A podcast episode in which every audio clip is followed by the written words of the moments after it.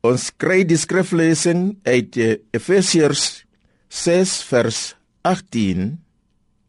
Doen dit alles bedend en smeek God by elke geleentheid deur die Gees. Wees waksam en bid gedurig vir al die gelowiges. Die plig tot gebed. Geen gelowige kan sonder gebed bestaan nie.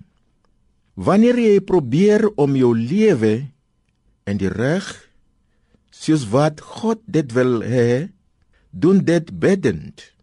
Paulus beklemtoon egter dat die gelowiges nie net vir hulle self moet bid nie, maar vir al die gelowiges. Hoe meer tyd jy kan afstaan aan jou persoonlike godsdiens. Hoe makliker word dit om bidden te leef.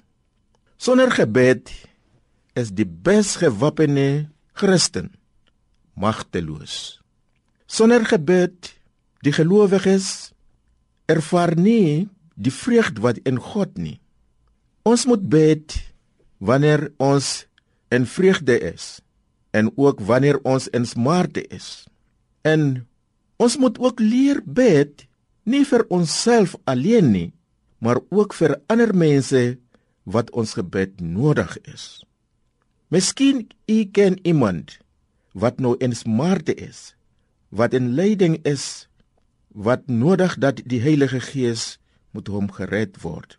Bid asseblief vir jouself en bid ook vir daardie persoon U noem hom met die naam.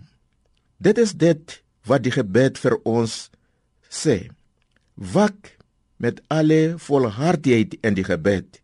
Die antwoord is nie ver nie. Die Here gaan dit antwoord.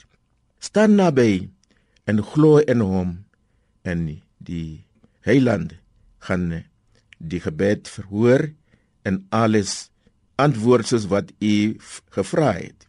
Die plig tot gebed is vir alle gelowiges en u ingesluit. Bid asseblief volhard en ook vir ander mense. En as ons in hierdie lewe bid, die Here gaan ons altyd seën. Doen dit. Amen.